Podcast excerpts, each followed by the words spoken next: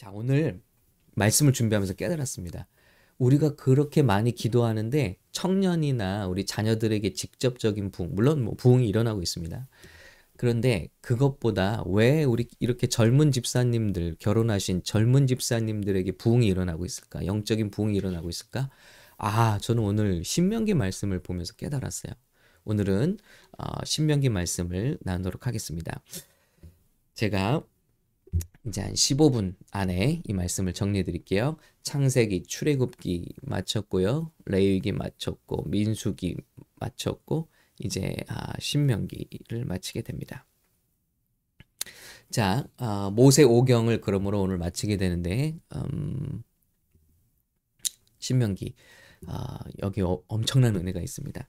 자, 신명기는요. 어, 한자 말을 그대로 한다면 명령을 자, 계명을 마음에 새긴다는 뜻입니다.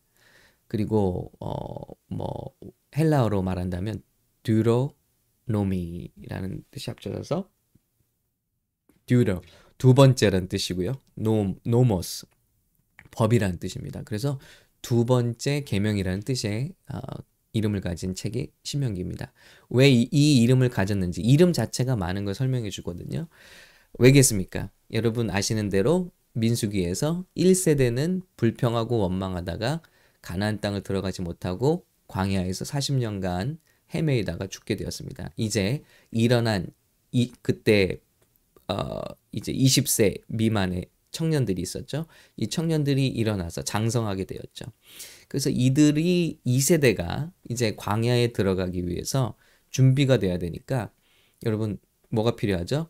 1세대가 왜 실수했는지, 왜 무너졌는지를 말할 수밖에 없는 거예요. 그래서 어, 모세가 그것을 다시 말할 수밖에 없는 거예요.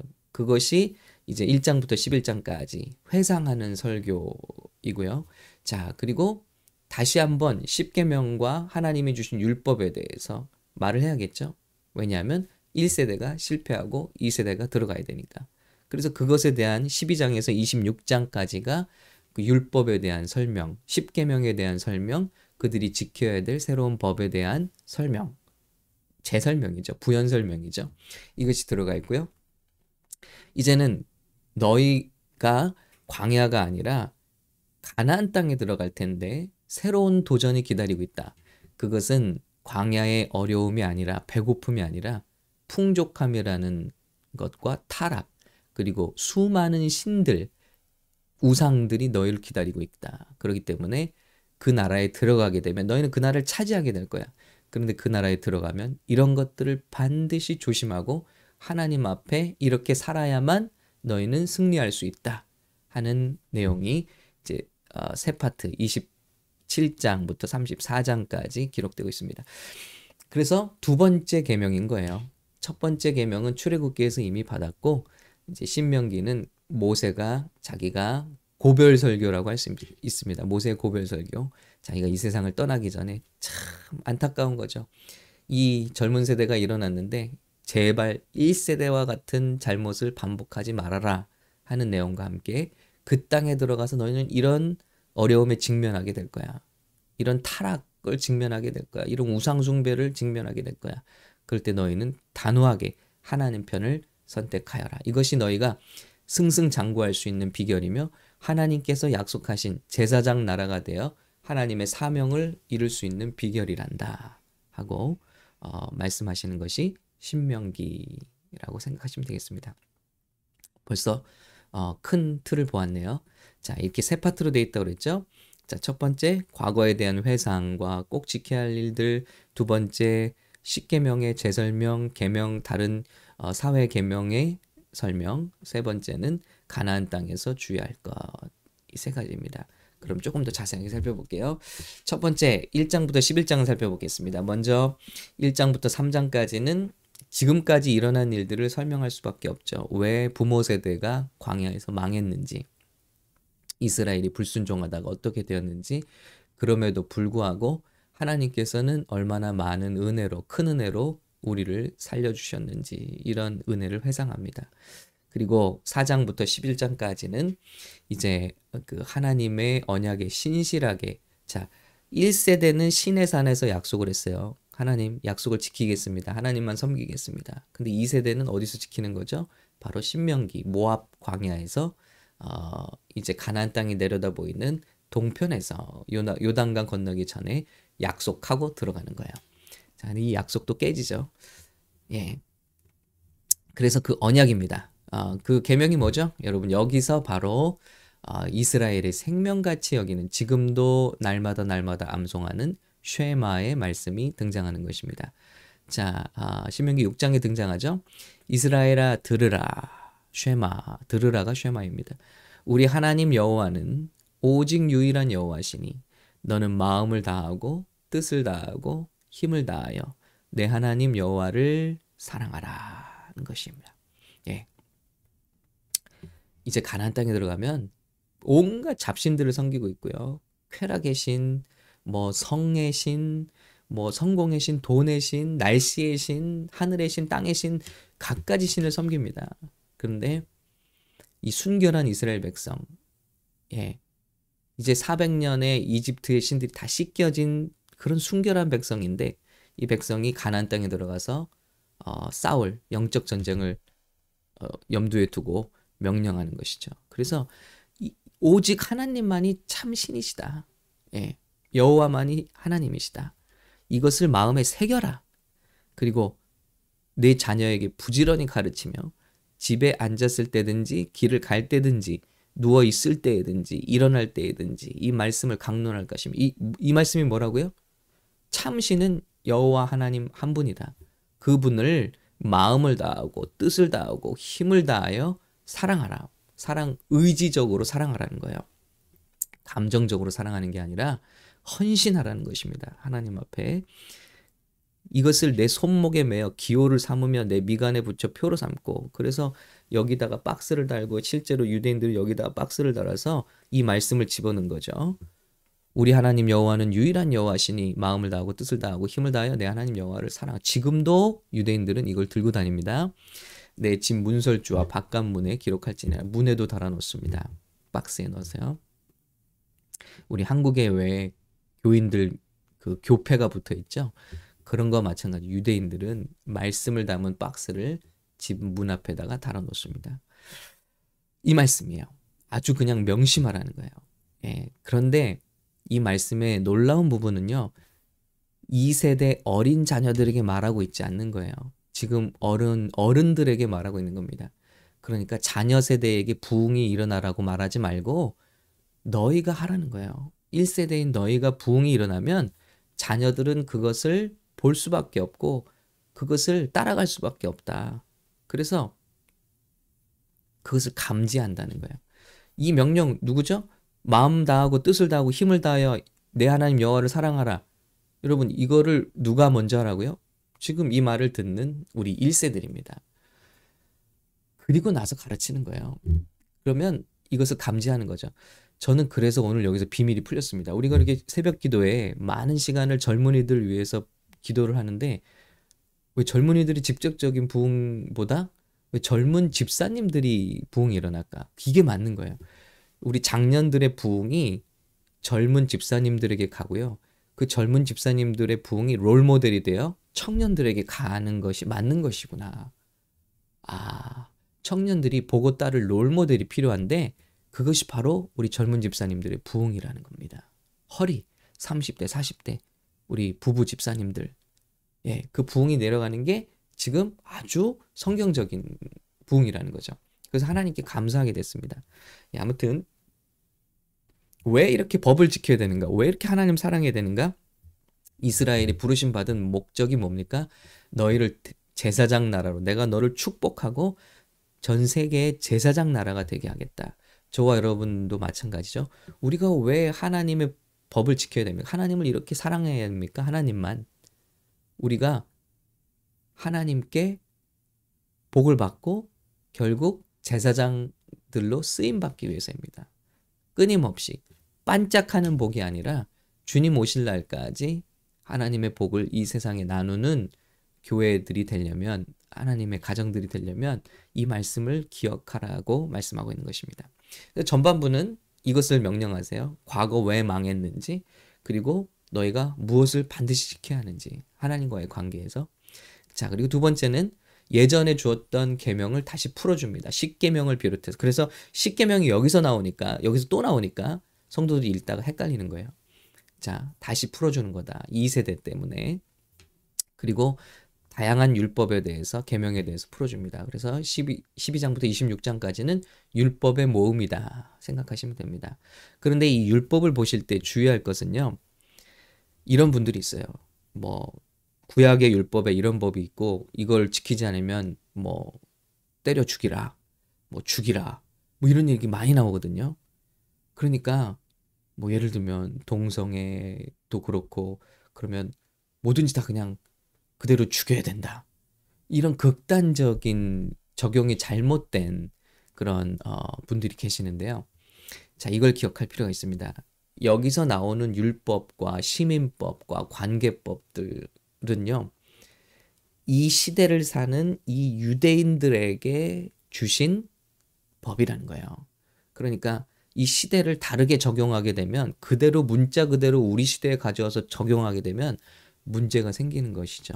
그렇기 때문에 이 시대를 사는 이런 환경 속에서 어, 사는 그런 사람들에게 주신 하나님의 법이다. 그러니 문자 그대로 보지 말고 법을 볼 때 그 안에 담긴 하나님의 정신, 하나님의 마음 이것을 발견하는 것이 중요한 것입니다. 이런 마음으로 보면 더 재밌어집니다. 그래서 12장, 16장까지는 12장에서 16장까지는요. 성전에 관한 율법 또 11조에 관한 율법이 나와요. 그래서 어, 여러분 보세요. 11조는 하나님께 이것을 우리가 착 모든 것을 쌓아 놓는 것이 아니라 하나님께 드리는 훈련이에요. 그리고 3년에 한 번은 11조를 구제에 사용합니다. 그러니까 이 당시 같은 시대를 살았던 동시대 비슷한 시대를 살았던 다른 나라의 법들과 비교해 보면 얼마나 차원이 다른 법인지 몰라요. 다른 나라 법들에는요, 이런 법이 나오질 않고 있어요. 구제에 대한 법? 상상할 수가 없는 거예요. 함무라비 법전? 여기에 뭐 무슨 구제에 대한 법이 나오겠습니까? 뭐 하나님께 드리는 거, 내 손을 놓는 거, 이런 것은 전혀 등장하지 않고 있습니다. 어떻게 해서든지 자기 것 지키는 거, 경계를 지키는 거, 뭐 남을 벌하는 거, 이런 법들만 나오지, 이런 법은 나오지 않고 있어요. 그러니 얼마나 놀라운 것입니까? 집착하지 말고 물질에 집착하지 말고 하나님께 드리는 훈련 그리고 이웃과 나누는 훈련 이것을 벌써 보여주고 있습니다. 차별화를 보여주고 있어요. 그리고 16장부터 18장까지는 지도자들에 관한 법인데요. 이 역시도 엄청난 차이를 가지고 있어요. 세상은요, 왕권만 얘기합니다. 왕권. 왕이 최고다. 그런데 하나님의 법은 왕 위에 누가 있어요? 율법이 있어요. 하나님의 법이 있어요. 그리고 선지자가 있어요. 그래서 왕을 왕을 우상시하지 않습니다. 하나님 그리고 장로 제사장들이 있어요. 그래서 이런 많은 사람들이 하나님의 율법을 어, 지배를 받고 율법으로 어, 다스리는 거예요. 그래서 어, 역시 다른 법들과 참고할 때 아, 하나님의 법이 다르다 하는 것을 알 수 있죠. 자, 그리고 19장에서 25장까지는 시민법, 사회정의, 결혼 가정 사업에 대해서 과부, 고아, 또 이민자에 대해서도 법이 나오고 있어요. 그러니 여러분 고대 벌써 수천 년 전에 이런 법이 나오고 있으니 하나님이 얼마나 세밀하시고 우리를 사랑하시는지 알 수 있습니다. 자, 이렇게 율법을 다 풀어주시고요. 어, 그리고 27장에서 34장까지 마지막 모세의 고별 설교가 되겠습니다. 이제 마지막 설교를 하고 죽음을 앞두고 있죠. 그러면서 다시 한번 이스라엘과 맹세하기 원하는 거예요. 첫 번째 맹세는 시내산에서 이루어졌다고 말씀을 드렸습니다. 두 번째 맹세는 바로 오늘 모압 광야에서 신명기에서 이루어지는 거예요. 다 설명을 합니다. 그리고 너희가 이 법 지킬래 안 지킬래? 두 산을 시각적으로 보여주면서 하나님을 사랑하고 섬기면 이렇게 풍성한 축복을 받게 될 것이고 하나님이 너희를 크게 들어 쓰실 것이야. 그러나 너희가 다른 신을 따르고 하나님을 섬기기를 포기한다면 너 이렇게 황폐한 산이 될 것이다. 예. 그런 너희가 선택하라는 거예요. 그래서 백성들이 맹세합니다. 아, 그런 장면이 있고요. 31장부터 34장까지는 이제 모세가 그들을 떠나기 전에 어, 죽기 전에 여호수아를 후계자로 세우고 이제 고별의 어, 시를 씁니다. 32장은 경고의 시, 33장은 축복의 시를 쓰고 있어요. 그런데요, 제가 오늘 이 말씀을 보면서 깜짝 놀란 사실이 있는데요. 굉장히 염려하면서 이 신명기를 주잖아요. 그런데 모세는 이미 알고 있어요. 이스라엘 백성이 이렇게 신선한 이스라엘 백성이 지금 2세잖아요. 이 2세대 2세대 이 2세대는 앞으로 원망도 안 해요. 여리고성 앞에 가 보면 알죠. 원망 한마디도 안 해요. 왜냐면 1세대들이 어떻게 망했는지 알았기 때문에. 그런데 이렇게 신선한 2세들이 이스라엘 가나안 땅을 차지하면 멸망할 것을 이미 알고 있어요. 이게 놀랍더라고요. 아, 오늘 그 말씀이 어딨냐면요. 31장, 신명기 31장입니다. 이제 고별설교 들어가죠. 음, 자, 제가 화면을 함께 보여드리겠습니다. 음, 자, 읽을게요. 여호와께서 모세에게 이르시되 너는 내 조상과 함께 누우려니와 이 백성은 그 땅으로 들어가 음란히 그 땅의 이방 신들을 따르며 일어날 것이요 나를 버리고 내가 그들과 맺은 언약을 어길 것이라. 여러분 보세요. 하나님은 이미 알고 계신 거예요. 그런데 왜 사랑하시나? 이 질문이 들었어요. 실패할 백성들을 왜 끌고 가시나? 또 여러분 큰 은혜를 받았습니다. 아, 하나님은 저와 여러분이 실패할 걸 알고 계세요. 결단해도 또 쓰러질 걸 알고 계세요. 그런데 하나님께서 저와 여러분을 오늘 사랑하시는 이유는요. 그 실패의 모습이 아니라 장래에 하나님께 회복되고 영광 올리게 될 모습을 바라보고 계신다는 거죠. 이게 저에게 오늘 큰 은혜가 되었습니다. 신명기를 이렇게 염려하면서 써, 쓰게 하셨는데 하나님은 알고 계세요. 이렇게 주의를 줘도 가나안 땅에 들어가면 다 우상 숭배하고 나를 떠날 것이다. 모세에게 말씀하신 모세도 안 거예요. 그러니까 나를 버리고 내가 그들과 맺은 언약을 언약 다 했어요. 그런데 그 언약을 깰 것이다. 이방신들을 따를 것이다. 여러분 우리 삶에 적용해 보면요. 하나님께서 저와 여러분을 지금 사랑하시는 것은 지금 잘났기 때문이 아닙니다.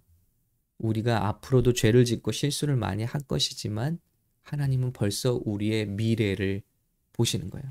그리고 이 모든 일을 딛고 일어나서 하나님께 영광 돌릴 그때를 알고 계신다. 마치 예수님이 제자들의 발을 씻기던 밤, 그 밤에 유다는 뛰쳐나가서 예수님을 배신할 거예요. 그 밤에 그 밤에 그 같은 밤에 베드로는 예수님을 저주하며 모른다고 부인할 거예요. 다 아심에도 그 발을 씻겨 주신 것은 그 발이 배신의 발, 배반의 발이지만 결국 나중에는 회복되어 복음을 전할 아름다운 발이 될 것을 이미 보시고 그들을 사랑하신 거죠. 여러분 그럼 그러기 때문에 이 새벽에 여러분이 이 기도하는 자리에 계신다면 뭘 확신할 수 있는 겁니까? 하나님이 여러분을 끝까지 책임지신다는 거. 그리고 여러분을 버리시지 않는다는 거. 이거를 알 수가 있는 겁니다. 지금도 우리 안에 죄가 꿈틀거리고 앞으로 실수할 거예요. 분명히 죄를 질 거예요. 그럼에도 불구하고 하나님은 여러분을 포기하지 않는다는 것입니다. 그렇기 때문에 지금 이 순간 저와 여러분이 하나님 앞에 있는 거예요. 자, 어떻게 회복될까요? 내가 그들에게 진노하여 그들을 버리며 내 얼굴을 숨겨 그들에게 보이지 않게 할 것인즉 그들이 삼킴을 당하며 허다한 재앙과 환란이 그들에게 임할 그때 그들이 말하기를 이 재앙이 우리에게 내리면 우리 하나님이 우리 가운데 계시지 않은 까닭이 아니냐 할 것이라. 네, 하나님이 어려움을 주신다는 거예요. 그때 아 하나님이 계시지 않아서구나 하고 깨닫고 돌아온다는 거죠. 그들이 어떻게 해요? 다른 나라로 잡혀가죠. 이것도 예언이 되어 있더라고요. 자, 그럴 때 깨닫게 된다는 것이죠. 아, 우리가 하나님을 버렸구나. 그리고 돌아오게 된다는 것이죠. 자, 놀라운 것은요. 자, 보세요. 어, 여기 이렇게 잡혀간다. 예, 잡혀간다. 그런데 21절 나는 내가 맹세한 땅으로 그들을 인도하여 드리기 전 오늘 나는 그들이 생각하는 바를 아노라. 난 들어가기 전에 너희가 할 일을 알고 있다. 그런데 하나님 우리를 사랑하시는 거예요. 그리고 32장에는요. 어떻게 사랑의 시가 그런 자들을 향한 사랑의 시가 나오고 약속의 시가 나옵니다. 20절입니다. 그가 말씀하시기를 내가 내 얼굴을 그들에게서 숨겨 그들의 종말이 어떠함을 보리니 그들은 심히 폐역한 세대여 진실이 없는 자녀임이로다. 이미 알고 있어요. 그런데 그들이 어떻게 회복될 것이냐? 여러분 놀라워요. 그들이 하나님이 아닌 것으로 내 질투를 일으키며 허무한 것으로 내 진노를 일으켰으니 나도 백성이 아는 자로 그들에게 시기가 나게 하며 어리석은 민족으로 그들의 분노를 일으키리로다. 여러분, 이것이 로마서에 나온 사도 바울의 인용이었어요. 야, 구약 백성이 하나님을 시기나고 질투하게 했어요. 신이 아닌 다른 것들을 섬김으로 말미암아. 그래서 하나님이 똑같이 하시겠다는 거예요. 그게 뭐냐? 네 백성이 내 백성이 아닌 자, 어리석은 민족, 이방 민족들에게 너희가 질투를 느끼게 하겠다는 거예요. 그게 바로 뭐죠? 예수 그리스도의 복음을 먼저 이방인들에게 주신 거예요. 유대인들은 예수를 거부하게 만드시고. 그래서 로마에서 쓰인 말씀처럼 이방인의 정해진 수가 차기까지 유대인들이 시기나게 하려 함이라. 그래서 전 세계가 결국 구원을 받는 길이 예, 하나님의 이스라엘의 악을 하나님이 선으로 바꾸심으로 말미암아 전 세계가 구원받는 길이 된 거예요. 그래서 오늘 저와 여러분이 유대인 수많은 유대인들보다 먼저 예수님을 깨닫고 예수님을 믿고 있다는 겁니다. 여러분 이거 이 구약이 로마서의 말씀과 연결되고 있다는 것에 오늘 제가 소소라치게 놀랐습니다. 물론 한두 가지가 아니죠. 그런데 아, 이 말씀을 통해서 깨달았습니다. 여러분, 그래서 오늘 기도에 적용해 보기 원해요. 하나님께서 우리를 사랑하시는 것은 망가진 현재가 아니라 완성된 미래를 보시기 때문이다. 여러분, 저와 여러분의 세대가 아닐 수도 있어요. 그런데 여러분의 자녀 세대일 수도 있다는 거예요. 그러나 지금 저와 여러분을 붙들고 계신 것은 무언가 하나님께서 완성된 미래를 보고 계신다. 미리. 그리고 그것을 보시고 우리를 사랑하신다. 현재의 잘못과 부족함을 때문에 아, 우리를 버리시지 않는다는 것입니다. 그러므로 너무나 어, 위로가 되죠.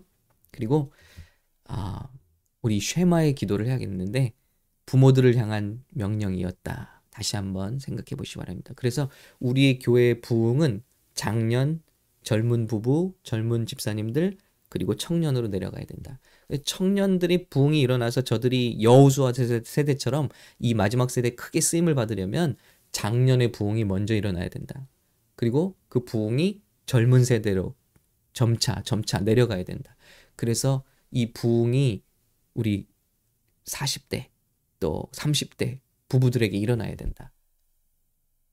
작년의 부흥이 이어져야 된다. 이것을 기억했으면 좋겠습니다.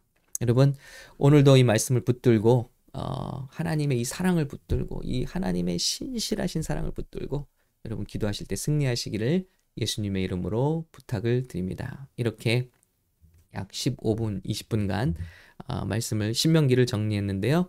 어, 이로써 모세 오경이 끝났습니다. 이제 오늘 말씀 신실하신 하나님 말씀 붙들고 기도하면서 우리 부흥이 이렇게 이루어지기를 함께 기도해 주시기를 부탁드립니다.